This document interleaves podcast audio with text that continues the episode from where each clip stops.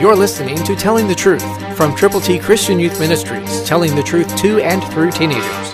Here is Triple T founder and president George Dooms. Believe on the Lord Jesus Christ. Do you want to know God's will for you personally? God gives us formula after formula, scripture after scripture, to tell us how to live, how to know and do His will. Ephesians 6, 6 and 7, New King James, gives us some wonderful insights. Listen, not with eye service as men pleasers, but as servants of Christ, doing the will of God from the heart, with good will, doing service as to the Lord and not to men. Serving the Lord is a wonderful way to live. And one of the great things that we can do is take the good news of the saving power of Jesus to people who need him.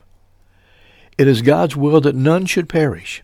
It is his will that everyone should hear the gospel, to turn to Jesus from their sins, to believe, to receive, not with eye service, not to be pleasers of people, but to serve the Lord Jesus, doing the will of God from the heart.